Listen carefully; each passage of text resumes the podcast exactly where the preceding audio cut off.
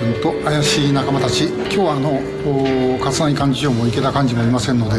あんまり色気はありませんしレブラ君も画面に出てるだけ。なんですけどもあの熊本で、えー、レブラとそれから救う会熊本のですね共催でやったシあのシネマフォーラム、えー、にの会場で、えー、ちょっとお話をしてもらおうというふうに思ってます、えー、今日はあのかつてこのレブラの、えー、動画配信の最初、えー、さすまた和尚として、えー、有名な、えー、吉本正弘さん、えー、にお話をお伺いします。よろしくお願いします。よろしくお願いします。えーまあ、いつも吉本さんが登場で私が紹介するときは、ねえー、元特殊作戦軍で現在お坊さんということで、えー、殲滅から成仏までということであの言わせていただいておりますが、えー、どうですかね。どうですかね。置いていくだけですのでもうひたすら成仏の道を探っております。で、えーと、今日、まあ、あの吉本さんにも好きなことを喋ってもらうんですが、えーとですね、あのちょっとこちらからお聞きしたいそのまままさにその成仏のお話ということで、えー、やはりこの命のことをですね、えー、ちょっとお話を聞きたいなと思ってるんですね。で、まあ、随分自分もやっぱりそういう方かなり関心があってえー、人間は一体何のために生きてるんだろうということをですね、まあ、よくいろいろ考えるんですけど吉本さんなんかまあまさにこれを本職にして、うん、どう？正直やっぱり今も模索中ですよね、うん、模索しながらも今を目の前今を生きていけなきゃいけませんので、うん、何のためにというのはやっぱり一生答えが出ないんじゃないかなと思うんですけどやっぱり日々の生活を、うんうん、正しくといいますか丁寧にですね最近特に思いますね丁寧に生きていきたいなという命を終えるまでですね、うん、は思います。あのまあ、その現職の自衛官だった時とねそれからあの今全くその違うお仕事になってるわけですけども、はい、その死生観みたいなものって変化ありました？そうですね。やっぱりあの自衛官の時は、うん、死というよりも任務があって、うん、その結果死ぬということは、うん、まあ、あるだろうということでしたのであまりその死をフォーカスしたことはなかったんですね、うん、任務を完遂するために、任務を遂行するために私たちは、まあ、日々努力をして、えー、存在しますから、その結果が、まあ、死ということがあったとしてもそれはうん結果的に、まあ、死んだ死んでしまったというふうになるんじゃないかと思ったんですけど、今はもうそういうのがないので、もうダイレクトに死というのを考えますね。特にもう今54になってきますと、だんだんやっぱりその人生の終焉終わりですねもうやっぱり人生で最後まで生き切りたいなというふうには思いますね。あちょあのね、確かにそれあの私も子供の時に、はい、うちの父親に、まあ、うちの父親は陸軍士官学校でだったんで士官学校にあの、まあそのまあ、その受験する時とか、まあ、その軍人になるっていう時にその死ぬってことを考えなかったのって聞いたことあるんですけどね、はい、でその時のね親父の答えっていうのはいやまあそんなもんだろうと思ってたみたいなねそんなこと言ってたんですけどね。やはりまあでも自衛官っていうのはね一つ間違えればもうそういうところに行かなければいけないものなんででしかしあのよくほら戦記とか読むとね、はい、その死ぬのと生きるのと本当に紙一重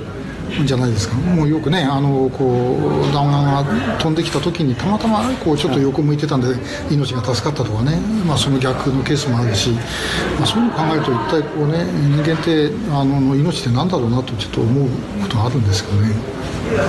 うん。やっぱ始まりもねその自分の意思でこの世に生まれてきたわけでもありませんの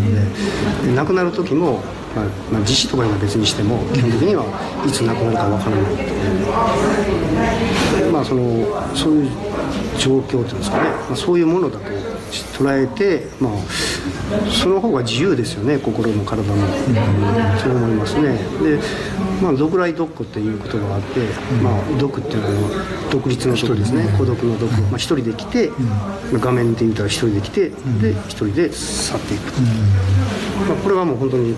現実真理ですから、そうしますと、まあ、この世でですねいろんな人とお会いしてでいろんな人のおかげで今生きてますけど最後は自分で一人で去っていきますからそう考えるときにやっぱり、うん、自分のやっぱり生きたいように自分が納得できるようにして生きていくっていうのが、うん、特に大切だなっていうのは最近常々思います。ですよね、まあ、なかなかねそう割り切れないんですけどね、まあ、よくあの私も随分ねあのその知人で、えー、病気になって若くした人とかね、亡くなった人いるんだけどもやっぱり病気にかかった時にあのなんで俺がってねやっぱり思ったっていう話はこう本人から聞いたりしたことがあって、えーまあ、本当に自分だってねあの例えば明日どうなるか分かんないわけででその時になんで俺がっていう時に、まあ、まあでもやっぱり割り切れないですよね。その時だったらねうんやっぱり、まあ、いわゆる執着というものは、性の執着、まあ、よく言われますのが、まあ、3つのまあ、3種の愛心っていうんですけども、まあ、3種類の愛の心、まあ、執着と思っていただいていいんですけど、まあ、これからどうなっていくかという不安と、自分がこの先、まあ、自分の体ですね今亡くなっていくことに対するいわゆる恐怖、それと後ろ髪ですね残していくものに対する後ろ髪。この3つがやっぱりあの強着あったとしてもこの3つというのはやっぱり人というのはあるというふうに、まあ、本年書言っていうお父さんおっしゃってるんですけどいや本当そうだなと思いますから、まあ、それがまあ仕方、まあ、それが人間だと思えていいんじゃないかな。でその時にまで、うん、その時もうもがいてて死ぬんですから、うん、まあ、精一杯生きていけばいいかなというふうには何でしょう諦めではないですけどそういうふうに思いますね。ね、それでまあ諦めた時に実はひょっとしたらものすごい力が出るのかもしれないですけどね。はい。えー、というお話をお聞きしたところでですね実はさっきいろいろあのこの始まる前に話をしてたんですが、えー、吉本さんがこの拉致問題でものすごい疑問、ね、あのこれ全くその通りだと思うんだけどもちょっとその話を聞きたいと思います。今更なんですけど昨日ちょっとまあランニングをしておりましてね、うん、ふとまあ、今日のこの上映会のことを考えながらしてましたね、まあ、問題っていうのは、まあやっぱ何か良くないから問題であってそうしますとその起きた問題を、まあ、解決するにはまあ課題というふうにするんでしょうけどもう一つはなぜゆえその問題が起きたのかということをきちっと分析する必要があるんですねだから今今回この日本の中で、まあ、拉致問題拉致が起きたっていうことは、まあ、どういう体制なぜそれが起きたのかっていうのを、まあ、政府としてきちっとその分析なりしてるのかな。例えばいろんな方の,、まあ、あの政治家さんのこういろんな事件があった時には必ず警備事案として、まあ、あの分析をしてそれから、えー、報告書と上がってきてそれで再発防止っていうのになるんでしょうけどそう考えますと拉致問題は。再発防止っていうのはあるのかなっていうふうになって、まあ、先ほど安倍先生にお伺いしたとしたんですけども、まあ、ないという。ないですね。本当にない、えー、うんそれ聞くだけでもじゃあもただなんですかねこう問題本当の意味で問題というのは認識してないんでしょうね、うん、きっとというふうに思いますね。やっぱりもうあの見て結論出すと面倒くさいから、うん、まあ出さないようにしようと。あれねあのその韓国で時々その、まあ、冗談で使う言葉で「あのムッチマ」って言葉「ムッチマ」ってのは聞くなって言うんですよ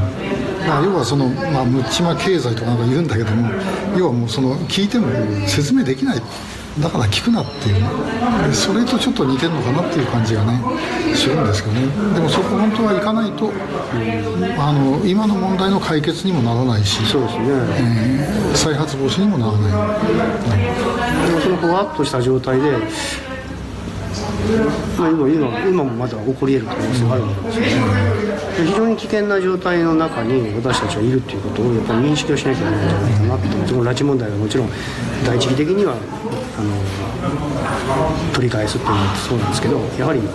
こういう問題がですねこういうことが起きないように私たち一人一人でことですから自分たちにこういうことににですね降りかかってこないようにやっぱりきちっとシステム法律そういうものを作っていくには、まあ、なぜこういうことが起きたかっていう原因究明をしっかりするべきだと思いますしそれはやっぱり私たちは声を上げるべきじゃないかなというふうに思います。ですね、まあ、本当にねあのそこをなんとかいかないと、まあ、要はおそらく自衛隊をあの使わないとかいうこともねそれに、まあ、直結した話じゃないかなっていう感じがね、えー、するんですけども、えー、まあ、改めて、えー、そういう意味でもう一回この問題をそういう根本的なところを見直す必要があるんじゃないかなというふうにあの思う次第です。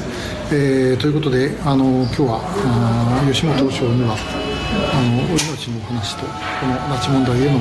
極めて重大な根本的な疑問のことでお話をいただきました。えー、皆さんあの高評価とそれからチャンネル登録よろしくお願いします、えー、今日もありがとうございました。ありがとうございました。